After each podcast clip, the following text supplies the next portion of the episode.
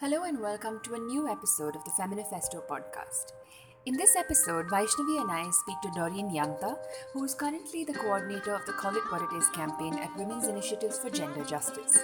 She is also finalizing a PhD on the prevention and accountability for sexual violence in international and national systems.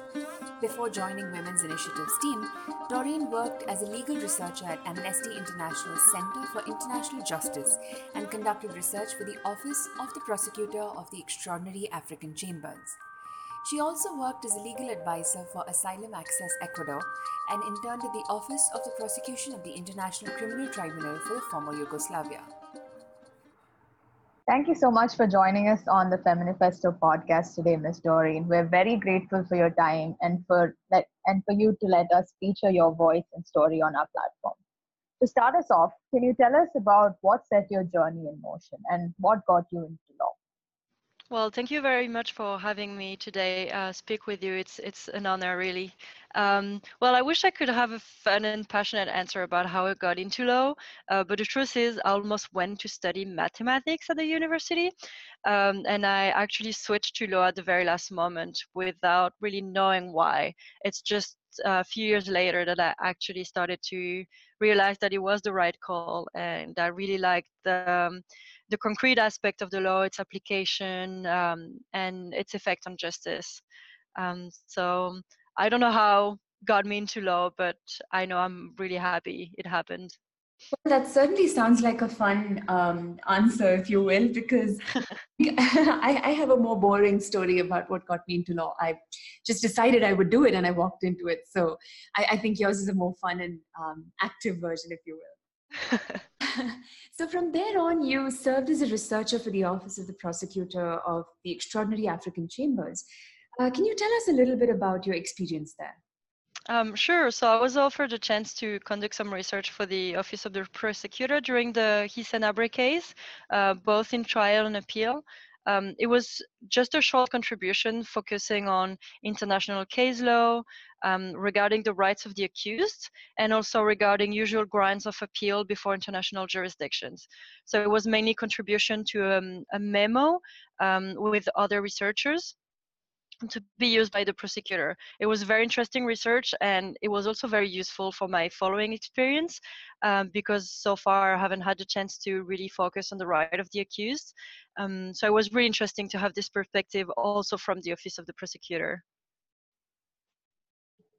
That's such an amazing journey that you took from having an unexpected detour into law into interning at an insightful on a re- insightful research project so from mm-hmm. there um, on to being a legal researcher at the Amnesty International Center for International Justice. Can you take us through your work in that role? Sure. Um, so during my time with Amnesty, um, I focused on legal monitoring of ICC's ruling, and I also conducted a lot of research on topics related to cases before the ICC and also before other jurisdictions dealing with international crimes. So key issues would include, for example, sexual and gender-based violence, legal aid, due process, complementarity, cooperation, and many others. Uh, most of the research, the events I attended, and the debates to which I participated focused mainly on how to fight against impunity and how to ensure accountability for those responsible of international crimes. Um, I also had um, very uh, very how can i say that passionate debates with the head of office matthew Cannock, who is also very passionate about international justice and with the rest of the international justice team. And a good, a good example of the work um, I was doing there is my contribution and the contribution of the entire office, I mean, the, the International Justice Center to the Amnesty report on Nigeria, which was called Willingly Unable ICC Preliminary Examination on Nigeria's Failure to Address Impunity for International Crime. Um, it was a very very interesting uh, report on what's going on in Nigeria and what's happening in terms of justice nationally and internationally.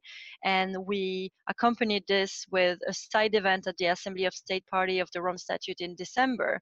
So it was um, really interesting to go deeply into this topic. That sounds like some very intense work, and I can imagine it must have been uh, quite an effort for yourself and your team. Can't have been easy.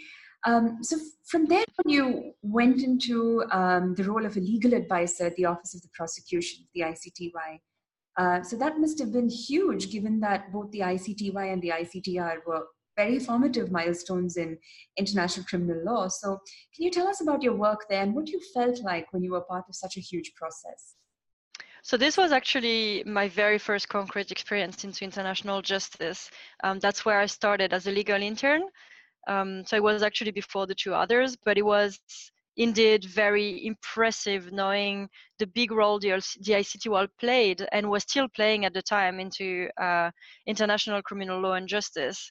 Um, I worked with a very dedicated and experienced lawyers uh, who deeply inspired me to pursue in this field. It was as as I said, very impressive. And as a legal intern, my work at the tribunal was mainly to assist trial attorneys on drafting motions, pretrial and final briefs, preparing witnesses and evidence for trial, uh, perform research on comparative and international criminal law.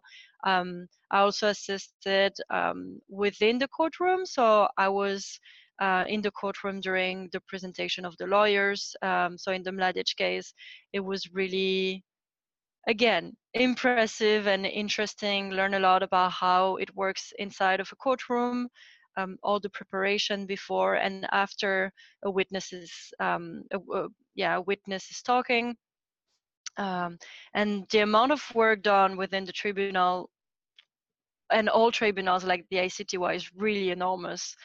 Um, this is really in order to hold um, really necessary in order to hold perpetrators such as Ratko Mladic, who was also known as uh, the butchers of the Balkan, um, to hold them accountable for their crimes. Indeed, the ICTY and the ICTR are landmark international legal processes. And it's so wonderful to know that you gained experience within the courtroom as well. And I can imagine how fascinating that, that must have been for you as a budding lawyer. So thank you so much for taking us.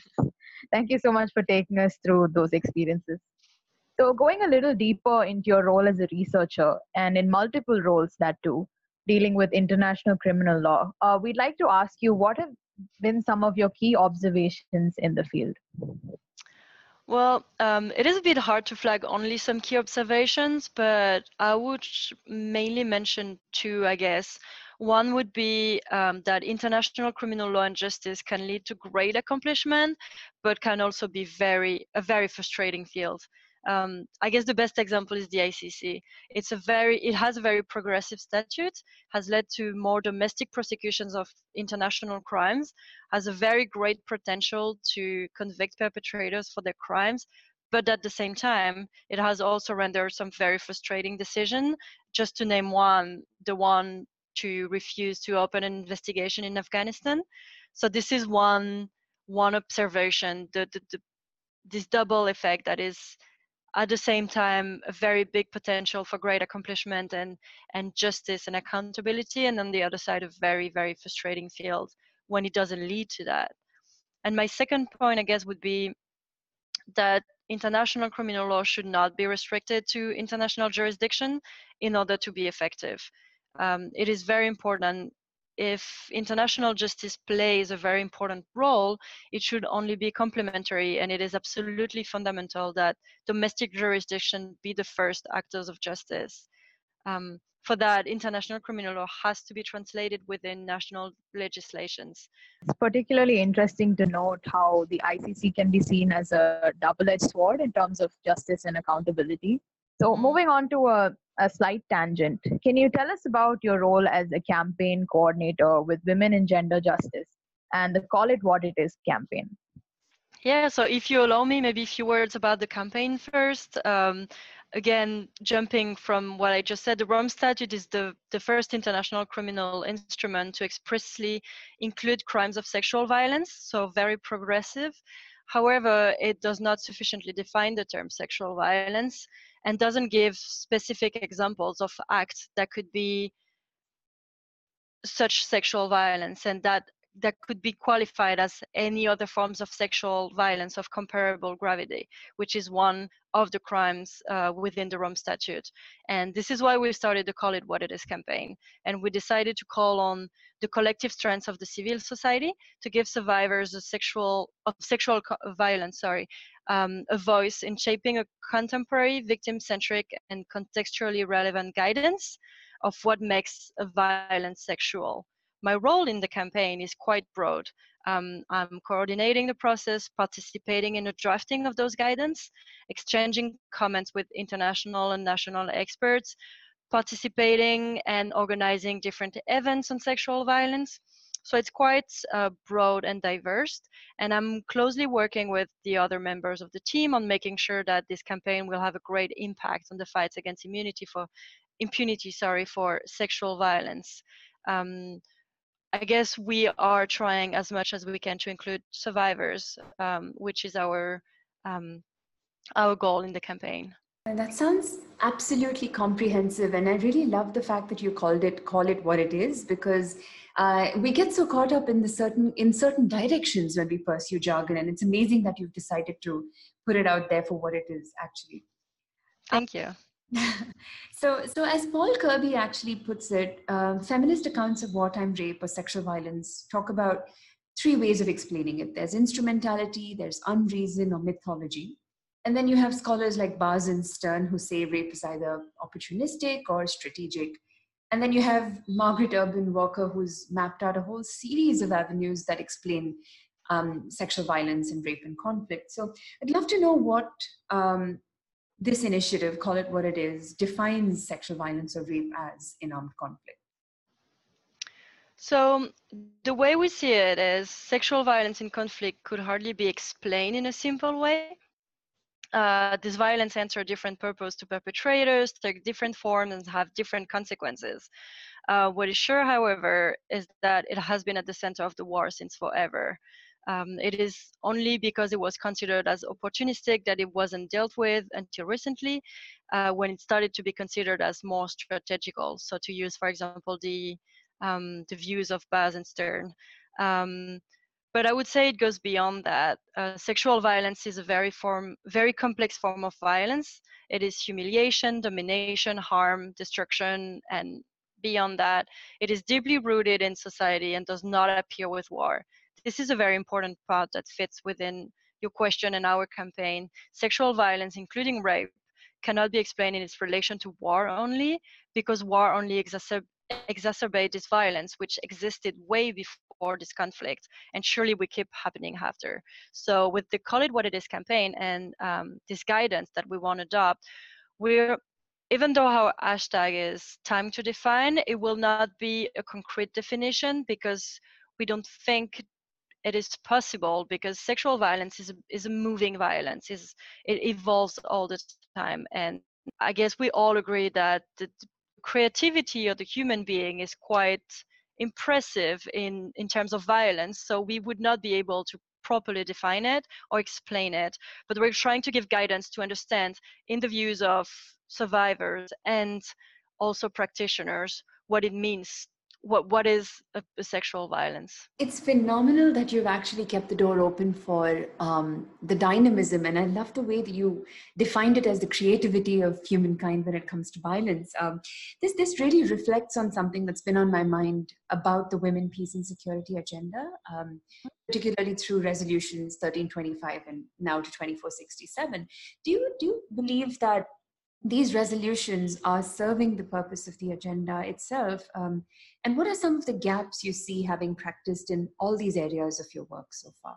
Um, for resolution 1325 it was a really great accomplishment and very needed at the time it offered a great framework to improvement in the area of peace and security by encouraging a better gender balance and it surely helped and still helped not to forget the role played by women in conflict resolution um, the only thing is, as often between theory and practice, there are some gaps indeed. And I think the main gap is how do we meaningfully include women um, that would not otherwise be at the table. Um, let's say Resolution 1325 should not be read as pushing for women to be included just because they pertain to the female gender or biological sex, but women included in the negotiation, the debates, the thinking, the policy making should be women engaged in the conflict or the situation of concern, women affected by it, survivors, leaders, any woman because they are women. So I think that would be one of the main gap. And um, regarding the last resolution that you mentioned, um,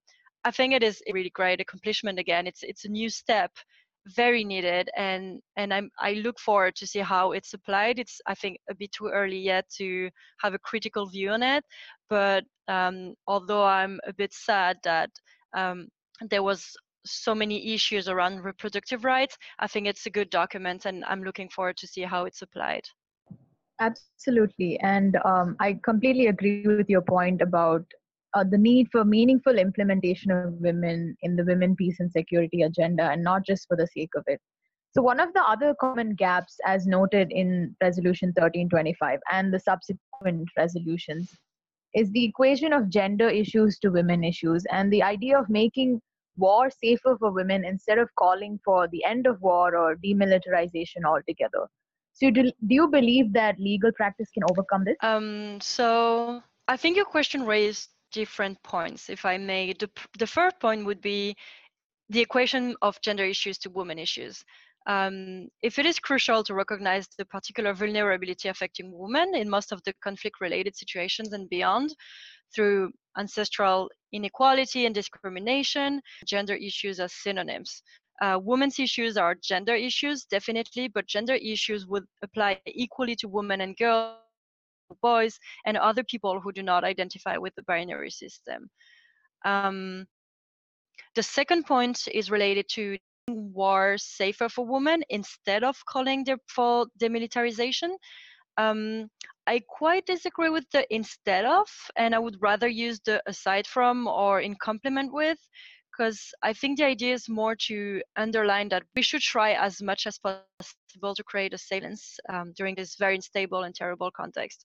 So I don't think it's one or the other, but more how we can use them to complement each other.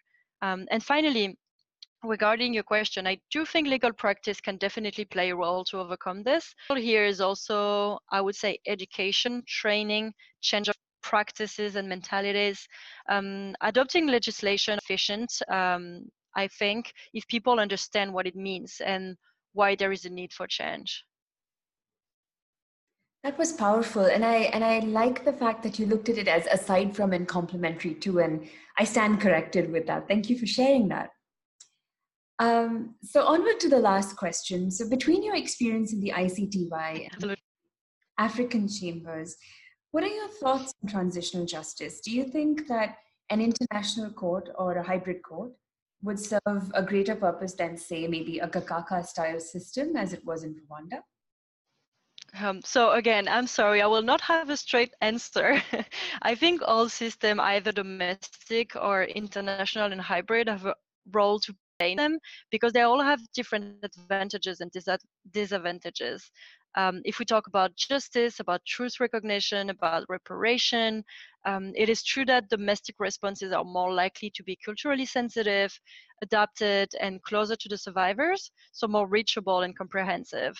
But this is the theory, though. Uh, in practice, again, these responses might also be more corrupted, focused on one side, um, exclude certain type of victims based on inadequate legislation or based on stereotypes of fear.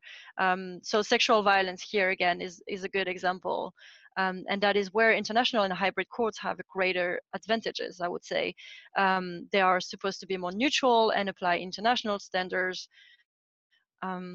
So I guess again, sorry, I don't have a clear answer to your question, but I think the key is more how these different systems can complement each other in order to provide the best form of transitional justice rather than which one is the best. All right. Thank you so much for your time, Ms. Dorine. And I think I speak for both Kirthi and all of our listeners that we've learned so much today about international justice, the complementary processes, the ICTY, the ICTR, and all of the amazing uh, work that you you're doing and that you're currently about to embark on. So thank you so much for your time. Well, thank you for uh, allowing me to have this discussion with you.